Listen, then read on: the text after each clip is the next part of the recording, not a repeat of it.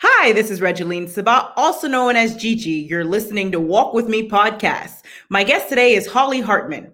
Holly Hartman is an author and a faith based domestic violence survivor and advocate. Welcome to the show, Holly. Ah, thank you so much, Gigi. I'm so glad to be here. I'm just full of excitement. Welcome. It's an honor to have you here today. Now, why don't you start off by telling us about you and where you are from? Well, my name is Holly Hartman, and I um, live in southern Indiana, right outside of Louisville, Kentucky. I'm a 43 year old uh, single mom of two sweet boys, and um, I'm a healer, I'm an advocate, I'm a coach. Um, I really am just a heart centered leader, and I just want to help people break toxic cycles. But I'm just here on this journey with everybody else, um, trying to figure out life. Absolutely amazing. Now, tell us more about what inspired you to become a faith based domestic violence advocate. Yes. Um, well, you know, I, I, think that what we go through in life sometimes create that pain creates our purpose. And um, I left a marriage in 2019 um, where there was covert abuse. And so, not in the sense that you typically hear with like physical abuse with domestic violence, but more coercive control and covert abuse. And um, and as I was navigating that, we did a lot of Christian counseling and met with a lot of different therapists and the covert abuse was going under under the radar unnoticed and um, even in counseling after my separation um, one of the pastors was I would explain the abuse because I became educated and understood what the abuse looked like, that covert abuse. And even in that sense, he was convincing me to try to stay in my marriage. And um, and so I told him, I said, if there was a lady here that had a black eye or had something that was happening, would you encourage her to stay in that marriage? And he's like, absolutely not. Um, so at that point, I realized that education was really lacking in a lot of the faith-based um, circles. And so, really, what my mission is is to help people become more educated of what covert abuse looks like, and help encourage people in in whatever capacity that looks like. So whether it's in the pastoral sense, um, education for small groups, or women one-on-one, I just think education is so important. Yes, ma'am. Education is key. Now, tell us more about your book, I Am How to Release the Shame of Narcissistic Abuse and Transform Financial Poverty to Wealth Beyond Numbers, that is releasing on April 21st in just a few days. Yes, I'm super excited about that. Um, back in September, I was approached by another advocate, and um, so there's 14 authors that are a part of this collaboration project. It's an international collaboration, and so it's 14 different thrivers. We've all been through some type of abuse and how we've overcome it by using different healing modalities. And what we also understand is that there is a financial burden when you're trying to do your healing journey. Oftentimes, people come to that block of, well, I can't afford the therapy or I can't afford this or that. And so, what this book really does is helps them create or find a path to healing um, where financial is not the block. And so, we have different modalities that people share different tips, but also share their story. Um, so many people will relate to their stories, and, and I am super excited to be a part of this collection. Um, they're just beautiful women that are on this same journey. I love it. Now, let's talk a little bit more about the pattern of financial abuse and domestic violence relationships because there is an ongoing pattern, but it's not being spoke about in our society enough. So, let's talk about it. What are some of the patterns that you're seeing with that? Yes. Um, you know, for me, in my experience, because I, I feel like I can just share on my own experience, strength, and hope. My mm, my situation was different than a lot of people's that are in that same situation. I was actually the breadwinner, and um, and then money kept getting spent and then there was control over the money that um, if i went to go get gas i had to tell him where i was you know every single penny i had to share where it was going and i was the one that was making the money. And so there was just a lot of control around that but there are many women where, that are stay-at-home moms and their husbands won't let them get a job or um, they hide the finances um, they'll they'll put it somewhere else and they'll say oh we're broke or they'll um, financial abuse can show up where somebody might have a porn addiction and they're hiding it or um, a gambling addiction all those things show up as financial abuse um, but not a lot of people look at it that way. It's a lot of hiding a lot of coercive control and um, and it can leave somebody feeling paralyzed that they can't even get out of the abusive situation and oftentimes people have to start off, um, they'd rather stay in a situation of comfort then leave and have to start over. And so, really trying to encourage women ha- or men, you know, anybody can be in this situation, and encouraging them how to navigate um, the next steps in their life and how they can get out of that situation. Wonderful. And as I mentioned before, the financial aspect is not spoken about in our society enough. Too often, we hear that domestic violence is only physical, but it's also emotional and financial. And as you're aware, we had the global virtual panel of domestic violence survivors. And it's so important to educate others about this and the fact that it does not just happen to women, it also happens to men.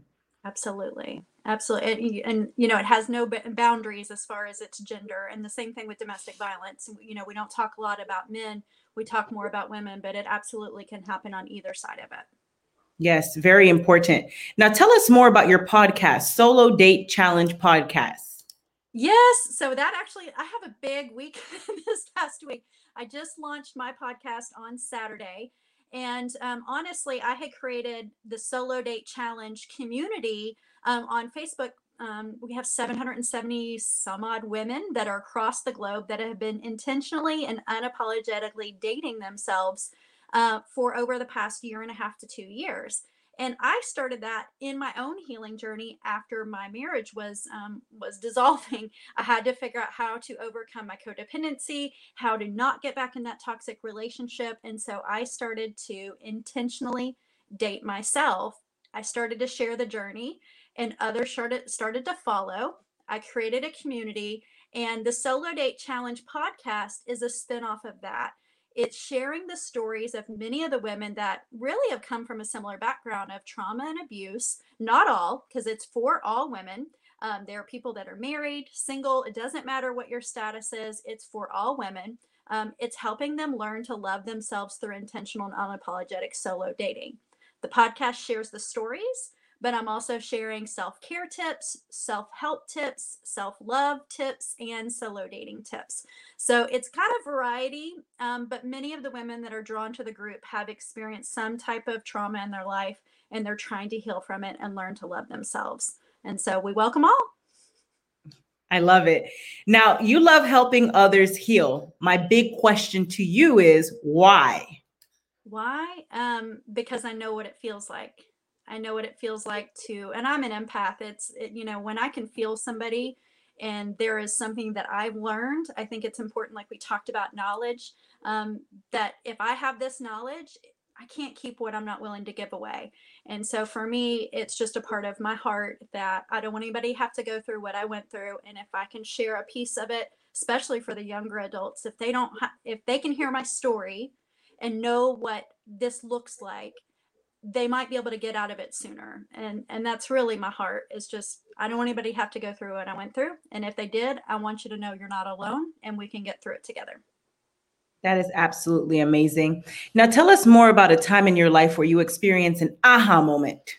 Yeah yeah i wrote this uh, in my chapter on in the book. Um, shannon thomas writes a really great book about healing from hidden abuse and I had been seeking, um, you know, I knew something was wrong. I couldn't quite pinpoint when it's covert abuse, emotional abuse. You don't really know what's going on. There was a lot of confusion. And um, I came across listening to a podcast she was on, and she had written that book. And so I downloaded the book right away and started reading it. And it was as if it was my awakening too, because it was that knowledge, it was that understanding what I was going through. And at that point, everything shifted in my life. I just realized how many relationships, it doesn't happen just in marriages, these toxic people. And at that point, it was as if I woke up in the middle of the woods, somebody put the lights on, and I was surrounded by angry, hungry wolves. And all these people were toxic, and I was surrounded, and I didn't know it until that moment. And so I highly recommend that book. I love it. Now, Holly, what is your best advice to the audience for walking with purpose and living a life of happiness?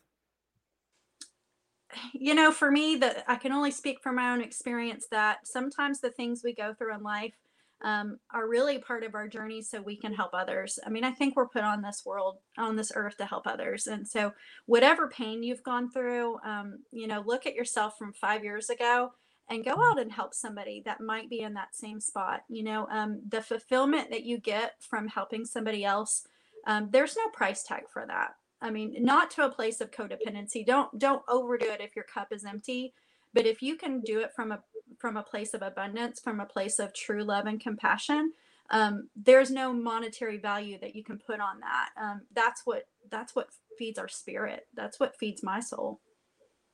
I love it. And now you are a faith based domestic violence survivor and advocate. So, talk to us a little bit more about your relationship with God. How important is it to you?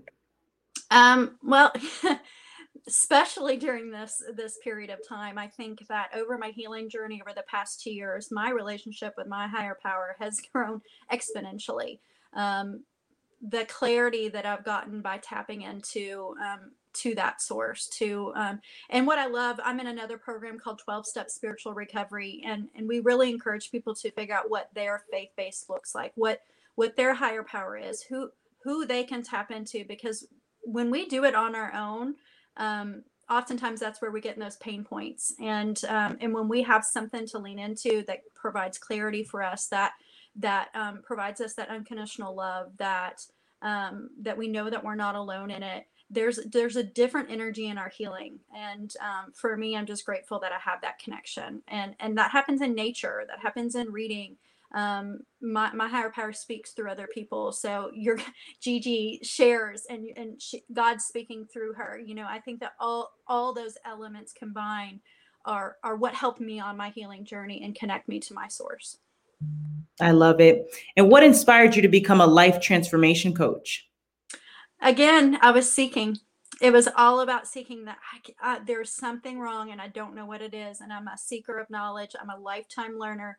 And as I was learning, I realized that that is something that I needed to get certified in so I could help others because there is an element of um, who is this person if they don't have certifications. And so I thought that was important for me to do that because I feel like this is my calling and my purpose. And I don't want anything to hold me back from that. I love it. Holly, thank you for being a guest on Walk With Me podcast. Now, where can the audience find you? Um, the easiest way to find me is on solodatechallenge.com um, because you can connect with me on Facebook, Instagram, and join our free women's community. And uh, just check us out or look at the podcast at Solo Date Challenge Podcast. I love it. Ladies and gentlemen, make sure to check out Holly at solodatechallenge.com. And Holly, Thank you for being a guest on Walk With Me podcast. Oh, thank you for having me. I look forward to seeing your journey too. Likewise. Okay, bye.